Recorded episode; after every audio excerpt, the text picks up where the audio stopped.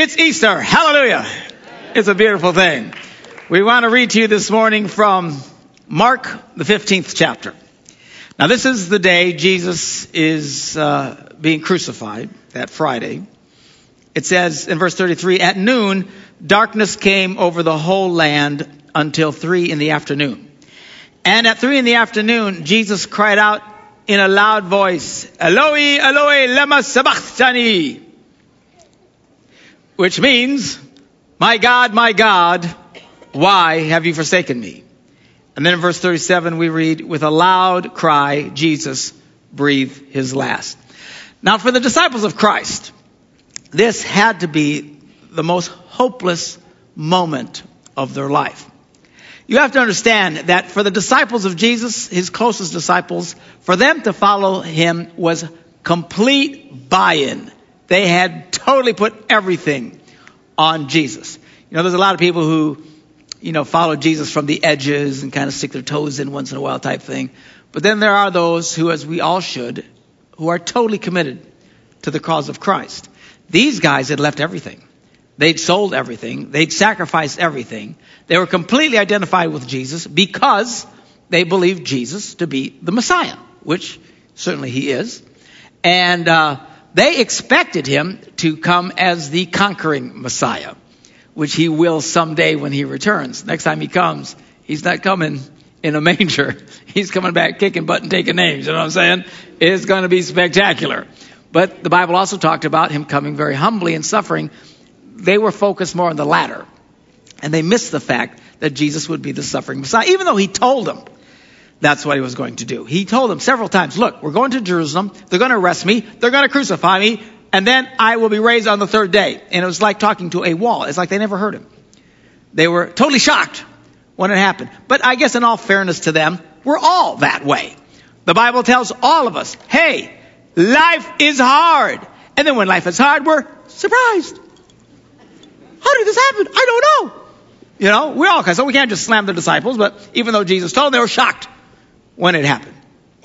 So here they are. He gets arrested. Kind of a big deal. Peter's following from the outside. They're all kind of checking out. Some of the disciples actually were there at the foot of the cross. You know, even when he was still breathing on that cross, as horrible as all that was, they still held out hope.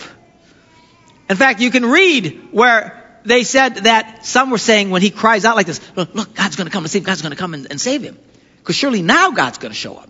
I mean, it's awful, isn't it? Now, surely now God will show up. There was still hope. And then Jesus took his last breath. and now all hope was gone. They were stunned. They did not expect this. They were amazed that this happened. They all went back totally disheartened and without hope. Now, Satan, of course, was grinning from ear to ear like a Cheshire cat. Couldn't have been happier. He thought this was a big win for him.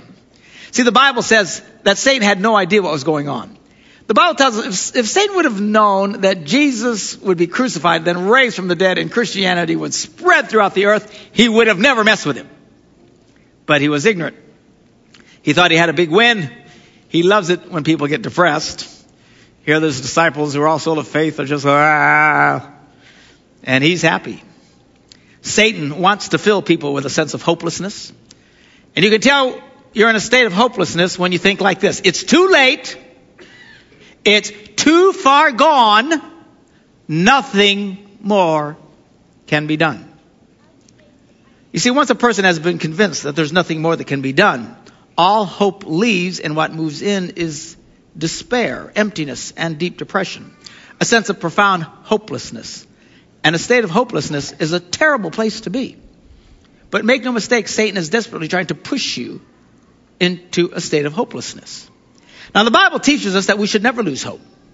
That we should always live in the encouragement of hope. You can read it throughout the Old Testament. Psalm 9 encourages people, look, the Lord is a refuge for the oppressed, a stronghold in times of trouble. Psalm 34, the Lord is close to the brokenhearted and saves those who are crushed in spirit.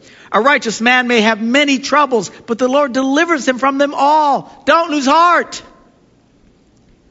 Proverbs 25, anxiety in a man's heart weighs it down, but a good word cheers it up. Psalm 43 he's talking to himself. He says, Why, my soul, are you so downcast? What's the matter? Snap out of it. Why so disturbed within me? Put your hope in God. There's a living hope. Psalm 27, wait for the Lord. Be strong and take heart and wait for the Lord. Why, Pastor? Why should I wait? Because there's still hope. Ecclesiastes 9 says, anyone who is among the living has hope. As long as you're still breathing, the Old Testament said, you have hope. I love he goes on to say, even a live dog is better off than a dead lion. At least the dog's alive. Life, you're still breathing. There's breath in your lungs. You still have hope. The message of the Old Testament is as long as you're still breathing, you have hope. But the message of Easter is this, even if you stop breathing, you have hope. Hallelujah. Even death cannot rob us of hope. The only way you get to hope is when you make a decision to step away from hope and into hopelessness. And just as in all areas of faith, a decision must be made to live in hope or dwell in despair.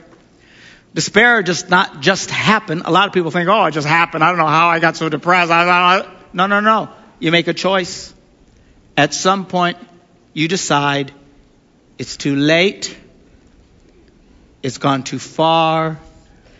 There's nothing else that can be done. Nothing will change. And you step out of hope into despair and make no question about it. It is a decision that you make. It's just like there's light and dark. Just like there's light and dark, there's hope and despair. You're either in one or the other. There is no middle ground. If you think your situation is too late, it's gone too far, it's too late for me, I'm too old, I miss my chance in life, my marriage is too far gone, my kids are too possessed of the devil. which may be, but I don't know. But I mean, it's too bad. It's gone so far, Pastor. You don't think you're making a choice, but you are making a choice when you talk like that. You are choosing to step away from hope and into hopelessness. You are stepping into despair. Hope is a state of faith. The message in the resurrection of Jesus is that it's never too late. It's never too bad. And we are never abandoned. Hope is a state of faith. Despair is a state of unbelief. Now God has always gone out of his way to show people that it's never too late. In fact, he oftentimes puts people in situations where it gets worse before it gets better just to show us it's never too late. We read about Abraham, great man of faith, Abraham, the father of faith. His name was Abram. God changed it to Abraham which means a father of a multitude. A very respectful thing you could say to yourself in that culture. He had no children, but God gave him hope. Changed his name. Your name is Abraham, father of a multitude. He'd come into town, people say, what's your name? Abraham. Wow, how many kids you got? I'm working on that. I'm working on that. I don't think this guy knows what Abraham means, you know what I'm saying? But he waited. And the Bible says in Romans 4, 18, against all hope. Against all hope. Abraham in hope believed. What do you mean against all hope? He was an old man. See, it's one thing when God comes to you as a young man and says, you will have many offspring. Well, yes, of course. I'm a man. That's what I do, you know. We offspring. We spring around. That's what we do. We're very springy. You know and you're full of hope, and then you get older. Pretty soon you're like me on the verge of geezerhood. then you enter geezerhood. Then you come out the other side of geezerhood. This was Abraham. The guy is pushing a hundred years old. He's not exactly candidate material for father of the year.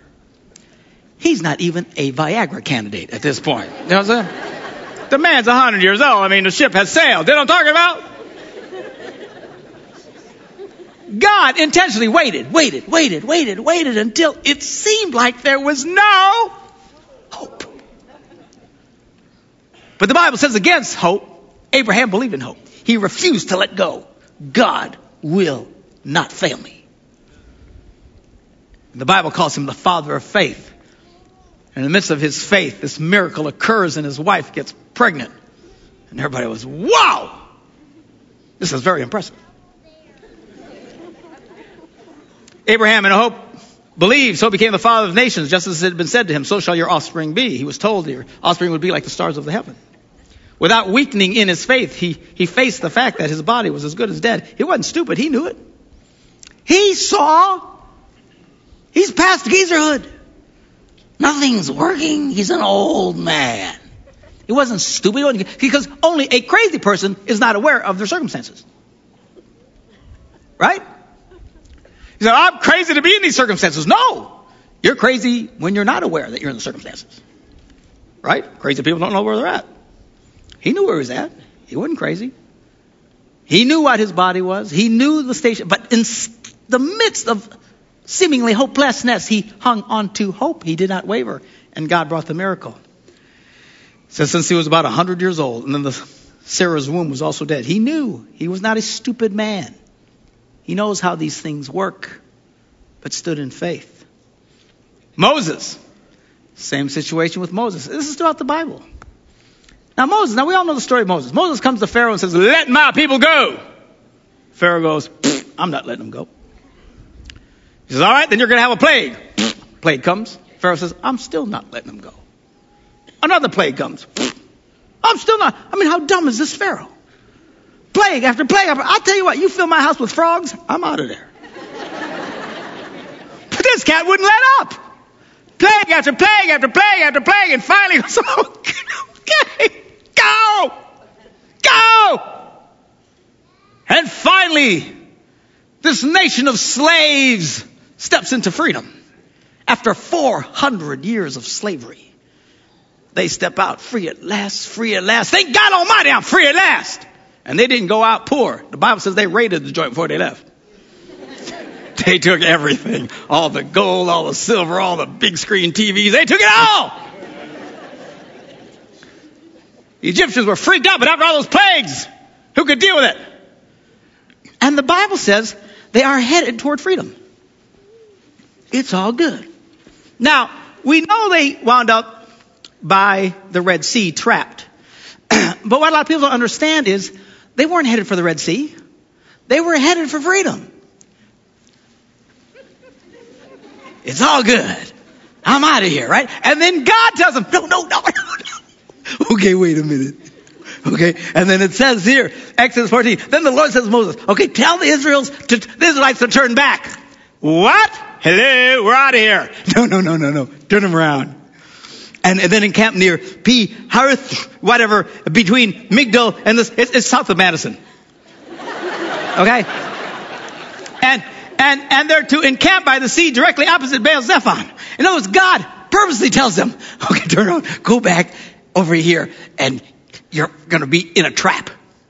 You're going to put your back to the sea and you're going to be sitting ducks. And I'm going to bait Pharaoh. He does this on purpose. He says, I will then, uh, Pharaoh will think the Israelites are wandering around in the des- in the land in confusion, hummed in by the desert. Look at these dummies. They don't even know where they're going. Just remember, God did this to them. God! Mr. Zap them all with a bunch of plagues. Now God intentionally sticks them in a situation where they're sitting ducks. You ever feel like that? Oh God, what are you doing? What are you doing in my life? Ah! That's where you need to stand in hope, you see. Don't make the decision to step out of hopeless, hope into hopelessness. It's too late, it's too far, it's too gone. He intentionally puts them in a bad situation. He said, I will harden Pharaoh's heart and he will pursue them and I will gain glory for myself through Pharaoh and all his army and the Egyptians will know that I am the Lord. So the Israelites did this. They did what, you know, God says turn around. Okay, turn around. I get it with the frogs. So now Pharaoh looks and says, look at these morons. They're stuck. They're stuck. They don't even know where they're going. Let's go get them. They got my big screen TV. So as Pharaoh approached, the Israelites looked up, and the Egyptians, there they are, marching after them, and they freak. They were terrified and cried to the Lord. and then they turn and they start chewing out Moses. You moron, what are you doing? They said to Moses, was it because there's no graves in Egypt? You brought us into the desert to die? What have we done to you to deserve you bringing us out to Egypt, out of Egypt? It's all your fault. And of course we know the story. Then Moses stretched out his hand over the sea and all that night the Lord drove back the sea with a strong east wind and turned it into dry land. The waters were divided and the Israelites went through the sea on dry ground with a wall of water on their right and on their left. And as you keep reading, the Egyptians came and said, well, if they can go across, we can go across too. So they start driving their chariots across. Sound effects. And then all of a sudden Moses goes, see ya. And all the water caves in. They all took a bath wiped them all out. God was glorified. God did this intentionally. Why? To show them, hey, it's never too late. They were convinced it was too late. Intentionally put him in a situation where it made things worse. Just to prove it's never too late. We see this again and again in the Bible. The account of Gideon. I love the account of Gideon. Now when you read it, in the beginning, Gideon is a coward. He's freaking out. He's hiding in the basement because the Midianites are in town and they're kicking butt and taking names. And he's afraid. He's a scared little girl. He's at his most humiliating moment in life. Just, and the Bible says an angel appeared to him and said, you are a mighty warrior. And Gideon goes, I am a girly man. And he says, now you're a mighty warrior. And God starts to fill him with hope and he's filled with faith. God says, all right, get an army together. We're going to go out and kick the butts of the Midianites. So he sends out the cry across the land. 32,000 men gather for battle. Manly men. Now they're still greatly outnumbered. They're up against a massive army in the tens of thousands, but they got 32,000 men. God is with us. We can do this. And we read, Judges, the seventh chapter, verse 2. And the Lord said to Gideon, You have too many men. Excuse me? I don't have enough men. I got 32,000 against tens of thousands. God says, no, you got too many. This is why would he say? Because I, I cannot deliver Midian into your hands or, or you'll boast against me. My own strength has saved me. See, sometimes the reason God lets you put into just awful circumstances where it seems like everything's going wrong, where you feel, oh, I can't do it anymore on my own. Hello. That's where you're supposed to be. Where you get to the point, you can't fix it. Pastor, I can't fix it anymore. Hallelujah. Let's celebrate. Pastor, there's something I can do about it. Yes. Perfect. That's where you're supposed to be. well, it hurts. Yeah. But don't give up hope. Don't step out of hope into hopelessness. Don't think it's too late, it's too far, there's nothing else that can be done. You stand in hope. You say, you know, 32,000 men, you guys are going to win You're everything. Ah, we did this. Now I got too many guys. So he tells Gideon this. He says, now announce to the army, anyone who trembles with fear may turn back and leave Mount Gilead. Now this is the ultimate manly man moment in every movie. The guys are about to go against overwhelming odds in a man movie. It's not a chick flick, it's a manly movie, okay? And we always see the scene where the leader says to them, all right, guys, anybody have any second thoughts? Turn back now. The camera always turns to all the men, all their faces. No man ever turns back. A man never turns back in that scenario. Even if you're scared to death. On the outside, you're going, I'm a man. Inside, you're thinking, I want to go home.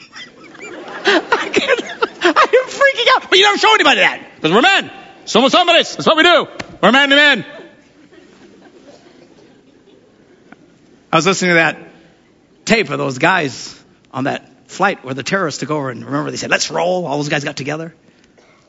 Don't tell me these guys were not scared. They were scared to death.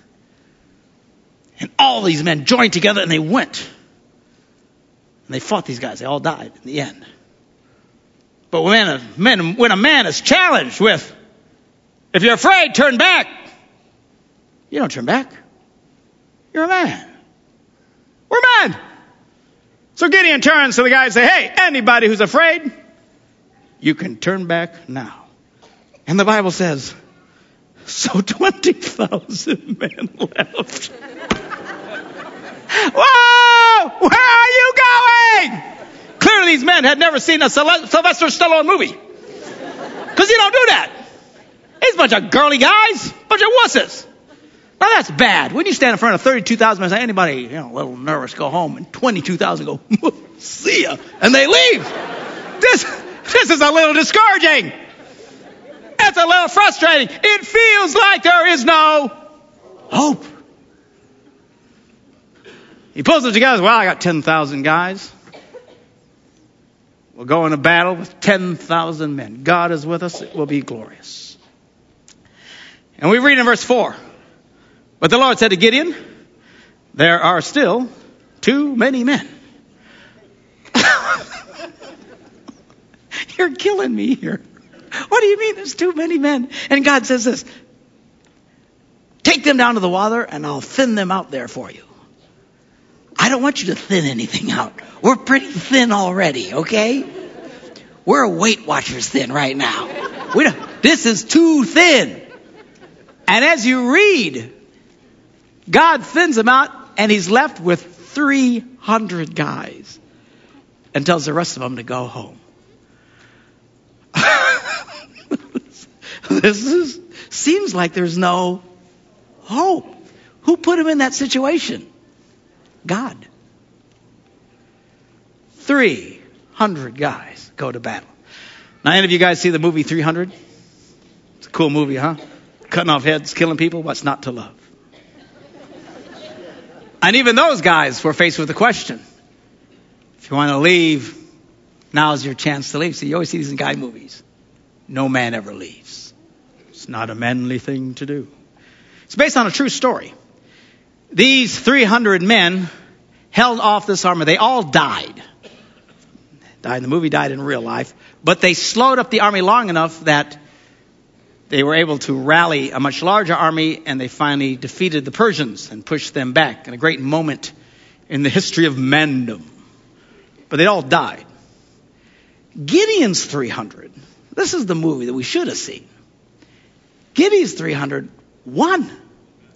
They defeated an entire army and did not take a single casualty. It is one of the greatest military victories in the history of mankind. So that's almost impossible. That's the point. Because with God, all things are possible. And With God, we never lose hope.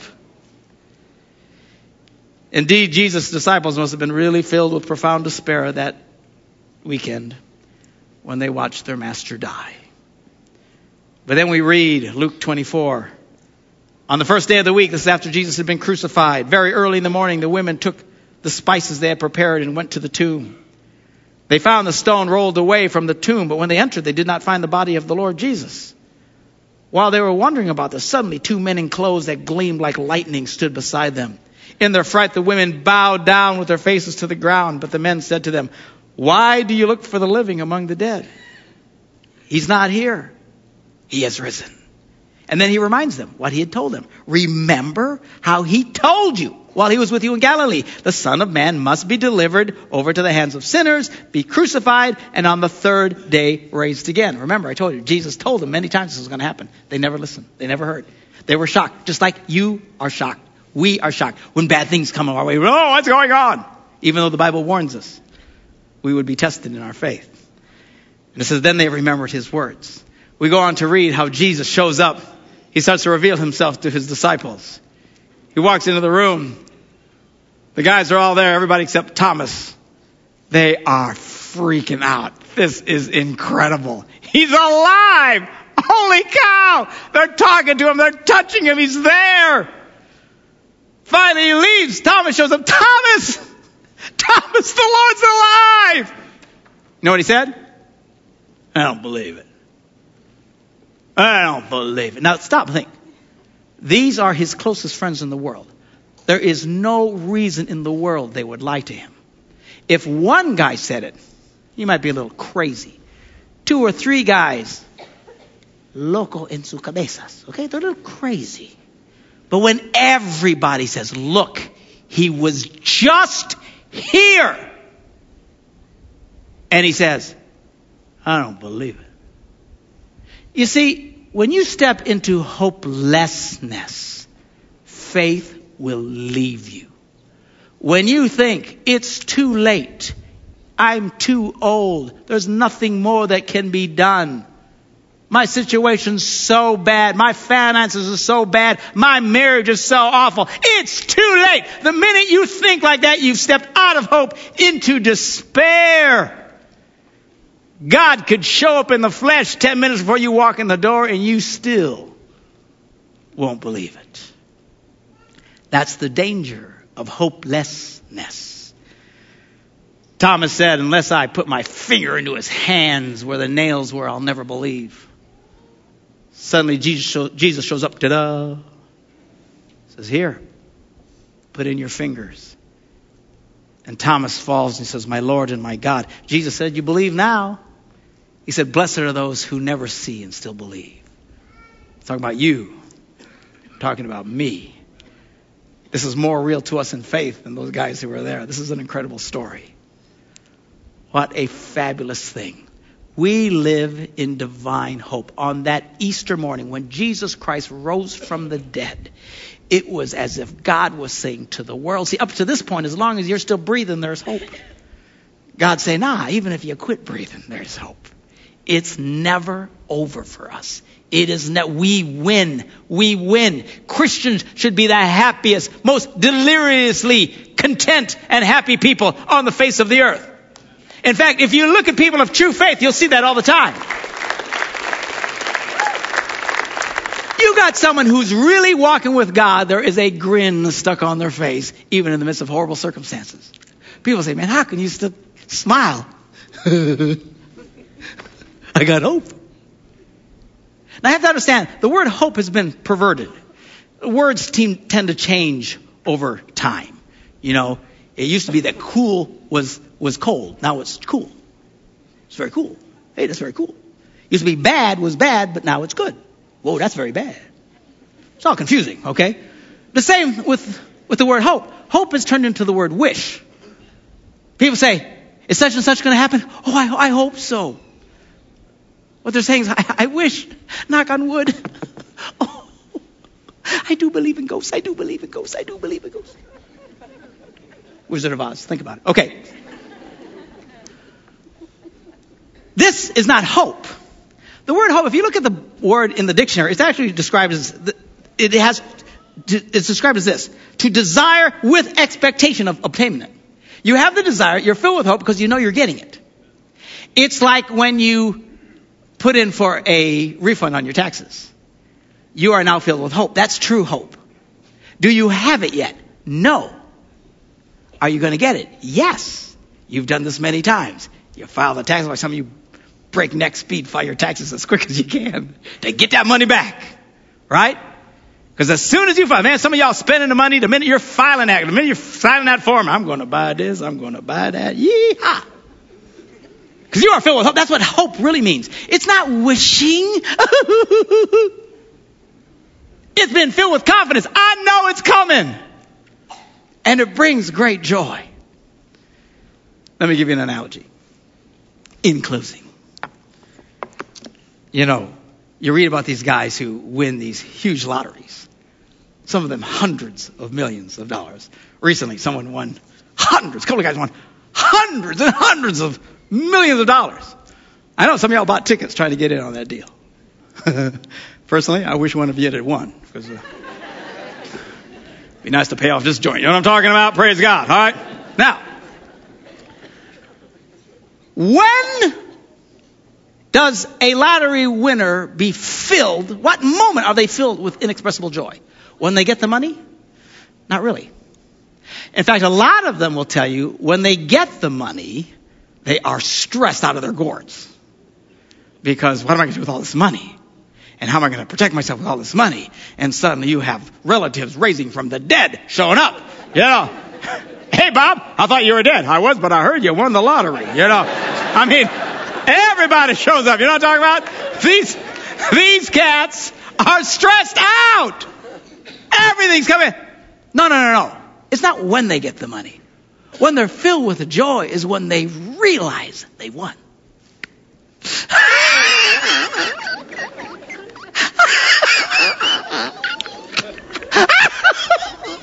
They're very happy. Now, have, have any of their circumstances actually changed at that point? No. If they, if they still got bills, they still got bills. If their kids are irritating, they still irritate them. If they lost their job, they're still unemployed. Nothing has changed. The moment they realize it, nothing has changed. Their circumstances are exactly the same as they were two seconds ago. But now they are filled with because they've won. That's faith, you see. As a Christian, we're filled with joy. Why? We win. We have the winning ticket. It's fabulous. Does your life stink? Yes, it does. It does. It's awful. It's awful. It's fabulous. Why are you so happy? I won! That's the message of Easter this morning. It's never too late. It's never too far gone. We always win.